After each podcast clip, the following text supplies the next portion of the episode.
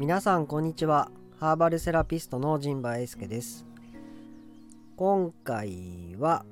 ブレンドチェックを定期的にやってますというお話をしたいと思います。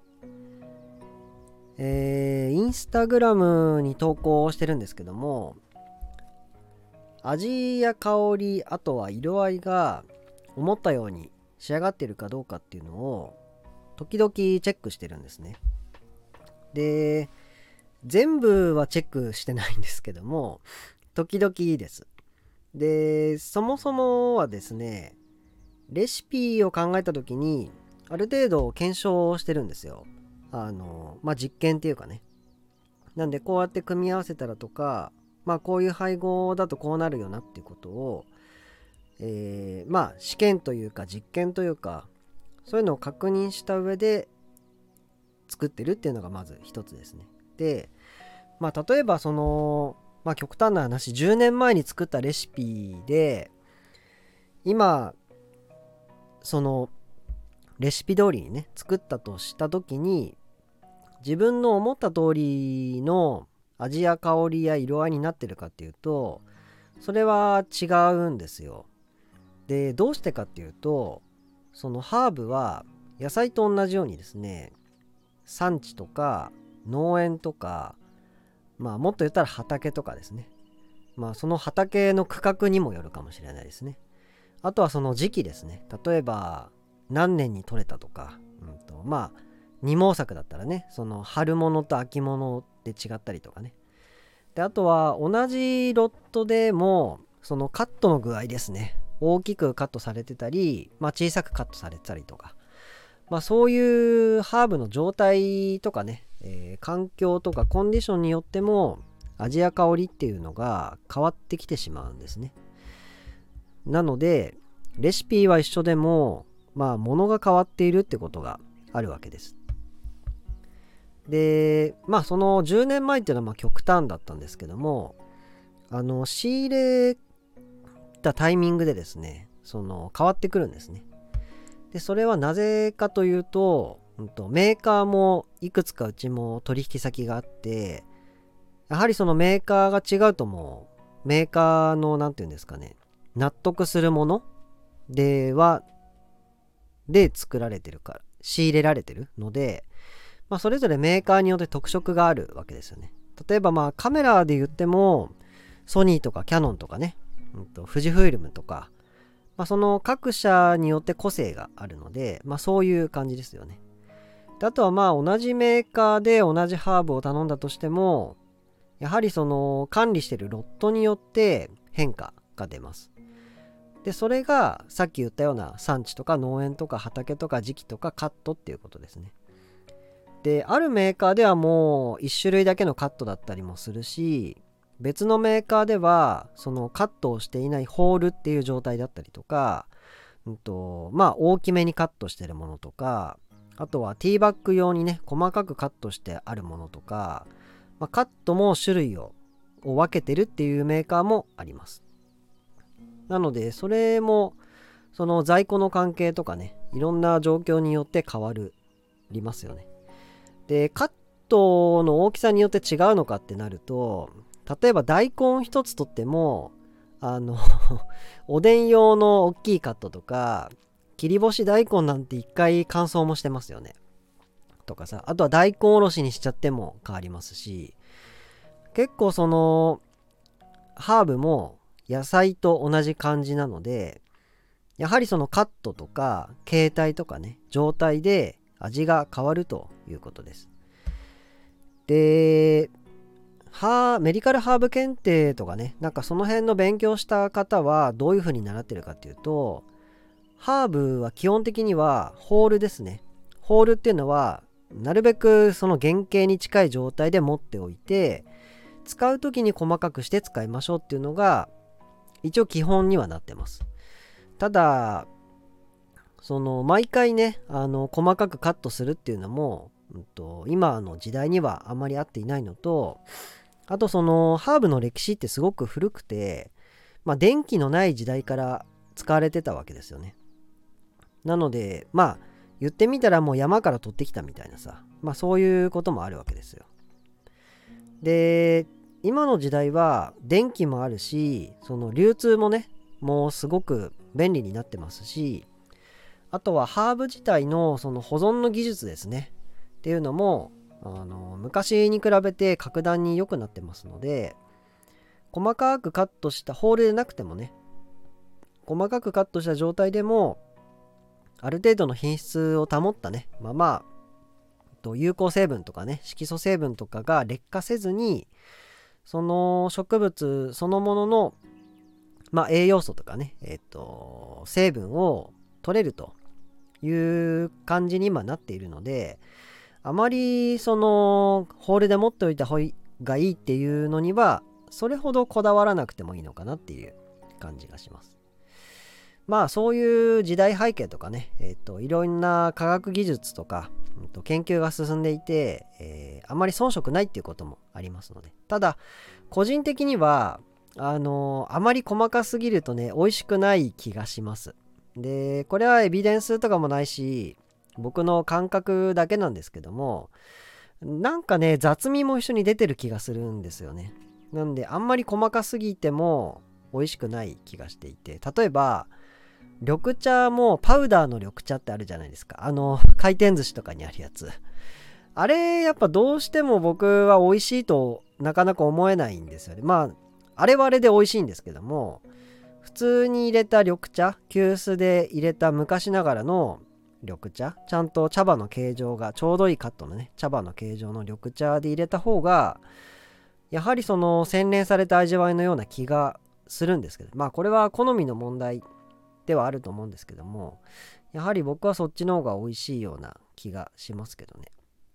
なんでまあ好みなのでまあお好きなものをね選んでいただけたらと。ただまあ一応ハーバルセラピストっていう立場とあとまあ僕が自分でねやっているお店だし僕が美味しいとかねいいなって思ったものをなるべくね自分の感覚を信じて伝えていきたいっっていうこととかまあ自分の価値観にね共感していただける方にね響いたらいいなっていうことでまあ僕の好みにはなってしまうんですけどね。まあそういった事情もありながらもまあある程度のクオリティのものを僕は提供したいなと思っているのでまあハーブの状態をですね毎回その仕入れで新しいパッケージを開けたら毎回そのハーブの状態は確認していてでそれによってレシピを調整してるんですね。その配合を変えたりとか、うんと、グラムを多くしたり少なくしたりっていうねことをしています。でまあ自分なりにそういう経験とか感じたものを僕は結構大事にしていて。で、いや、この今回のペパーミントすごく美味しいんですよとか、いや、このローズヒップすごくね、フルーティーな味がするんですとかね、あ、今回これはなんかあんまり美味しくないんですよねっていうことも、まあ正直にね、あの、お伝えできたらしようかなと思います。実際お店をやってた時に、あの、まあこれはアロマの話なんですけど、ラベンダーの精油がですね、ロットが違うと結構香り違うんですよ。そのなんか酸味を感じたりとかで甘さを感じたりで実際ねお客さんに指摘されたことがあってあのー、このラベンダーって前と同じラベンダーですかって言われてあれと思ってロットを確認したらですね違うロットだったんですよ。でいや今回のこのラベンダーはちょっと酸っぱくて私苦手なんであのー、違うロットになったら教えてくださいって言われてですね。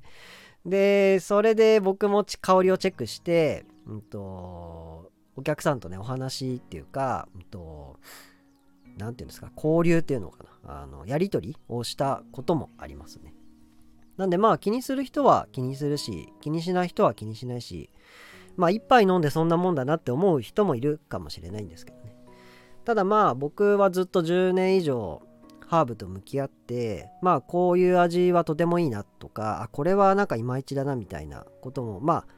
自分の取り扱ってるハーブ以外でも他のメーカーのねハーブティーとかも飲んだりもしてチェックをねしたりもしてますのでまあその辺の変化をね伝えられる時はうんとまあ取引先とか、まあ、購入した方へねお話しするように心がけているということです。でこれもですねいつも同じ変わあいつもと同じ味がいいっていう人もまあ中にはいるんですけども個人的にはその変化もね僕は楽しんでいただいた方が嬉しい嬉しいっていうかまあ楽しいんじゃないのかなって思うのとまあ仮にその同じまあ例えばねラベンダーの精油で同じロットで同じものだったとしてもどちらかというと変わっていくのは自分なんですよね。まあ年も取っていくし季節も変わるし、まあ、感情もあるしいろんなことが一日の中で起きたりするわけじゃないですか。なのでどちらかというとそのハーブとかアロマが変わっていくというよりはまあ自分が変わっていってるっていう方がね大きいんじゃないのかなっていう気がするんですけどね。まあそういう意味でもまあ時代とか環境とかね季節っていうのも日々ね移ろっていくものですから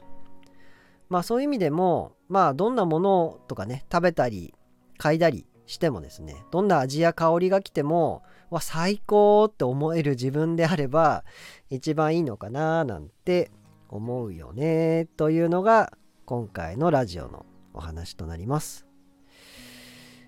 というわけで、えー、今回はねサクッとこれ終わりたいと思います。宣伝はですねそうですね今健康祈願のお茶を意外とあのご注文思っていたよりもいただいておりまして制作がね今ギリギリ間に合ってる感じ。なんとかやりくりしてるという感じです。でまあ委託先とかにもですね並べておりましてで結構評判がいいみたいでですねまあそれももうちょっと違ったバリエーションで